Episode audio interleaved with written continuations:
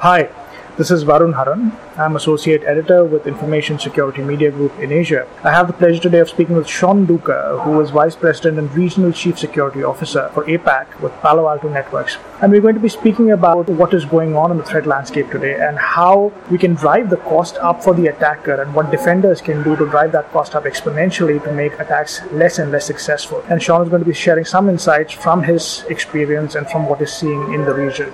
Thanks, Sean, for joining us today. Thanks, Ron. So, Sean, first question, just to set some background. You're based out of Sydney, you cover the APAC region. Uh, what are you seeing happening in this region in the threat landscape? What has changed from the last year?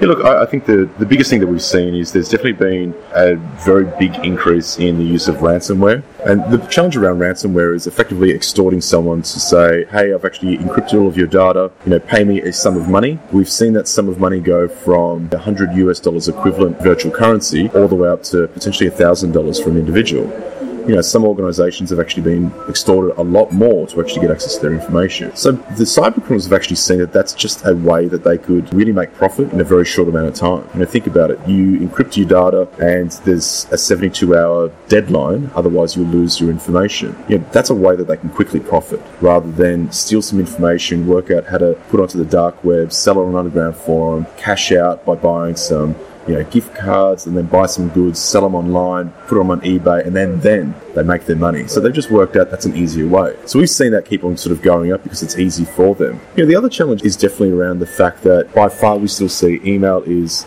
the most common vector. Phishing examples that we're seeing all the time popping up, they are very, very sophisticated. They look absolutely like a, a genuine email. You know, it's no longer a case of spot the grammatical errors or, or the mistakes that are there. They're absolutely perfect.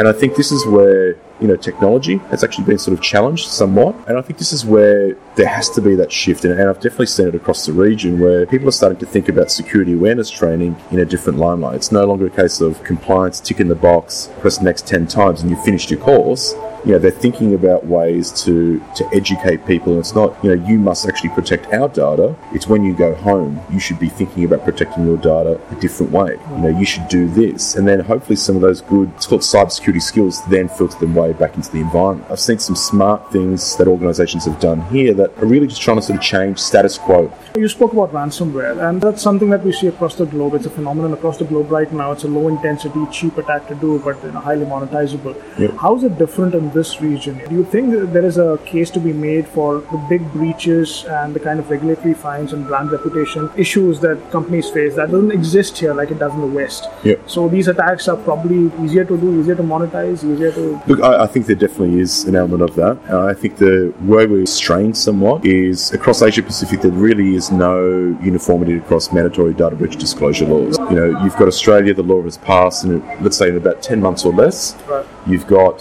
some discussions that are taking place here in India where by October, which I think is a very aggressive uh, milestone, that maybe some things will change then. And I think this is where, because we don't have that, it doesn't force or it doesn't govern any organisation in India or across the region where they will come forward and say, I've actually been compromised.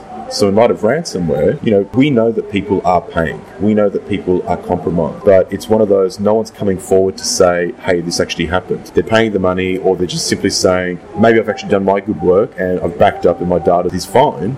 But we know that people are not coming forward. And even across Asia, there's that element of saving face. Whereas I think we need to sort of start to step forward a little bit and say, this is what the problem is this is how I can solve it, and this is what maybe the adversary looks like, and this is what they did, this is how I can do something about it. And I think when we start to do that and we lean forward a little bit more, that's how you're going to get ahead of the curve a little bit to say, let's push it back to the adversary.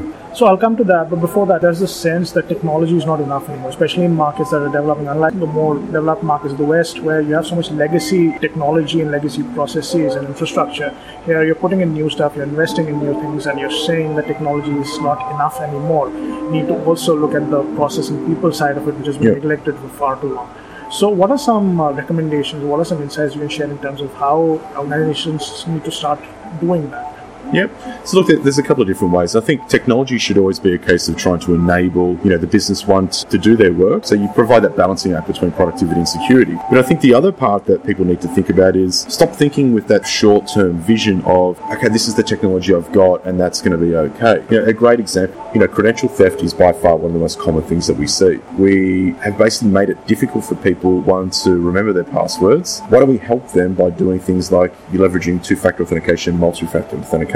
Processes change, people are educated, and then you're using technology to enable that to take place. And all of a sudden, it makes life 10 times easier. Rather than me remembering passwords all the time, I can just use my device as, you know, a multi-factor authentication token, so to speak. So I think this is where businesses need to shift their focus to say, it's not the case of technology has failed us, let's be done with technology, but it's more we have to always look at enabling our people to do the right things, empowering business leaders to make the right judgment calls. You know, if there's a CISO, give them the ability where they can make these calls to ultimately mitigate the risk to a business. From a process standpoint, and we need to be thinking about changing the security awareness uh, training programs that are out there. Kind of like I was mentioned earlier, you know, do something that's focused on achieving the outcome of how do I make my staff that last line of defense to say, you know, screaming up at their desk, hey everyone, I've seen this brand new phishing attack don't click on that link. You know, gamify, which has been another big successful thing that people have said, and you start to educate people and work out, you know, is it working or it's not working?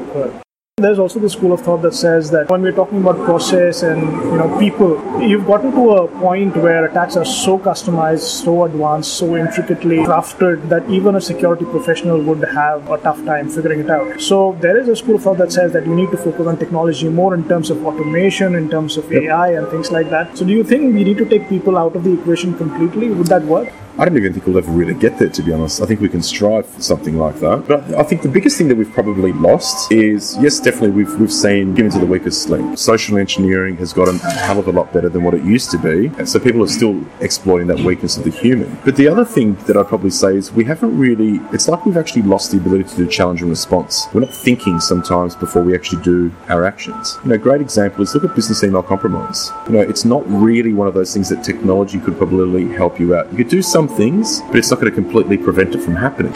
So they're playing on those weaknesses, and if you add a couple of gates to that, guess what? You're probably going to stop someone from doing the wrong thing. You know, I've had instances where I've, I've, spoken to organizations where they said they were fleeced, you know, nine million US dollars in two weeks. You know, FBI say that in the past five years, three billion dollars has actually been extorted from companies you know, doing work with Interpol in Singapore, they're seeing multiple domains constantly being compromised. And it's that under the radar, 10,000, 20,000, you know, they receive an invoice to say, hey, we've updated our bank account details. Five seconds later, invoice comes in and says, please pay the money now. So things like that, I think that's where we need to say the human aspect is still important. Let's go back to the time that we challenged people. We thought, hang on a minute, let's actually stop, think about what we're going to do before actually sort of handing something over or making a change. Yeah. And add a couple of other gates to say, if you make that change, think about like a bank. The person that gives the loan is not the person that has the ability to give the money, so to speak. You can't approve and dish out the money. So think about separation of duties because it's going to make it a little bit harder for an adversary to achieve their outcome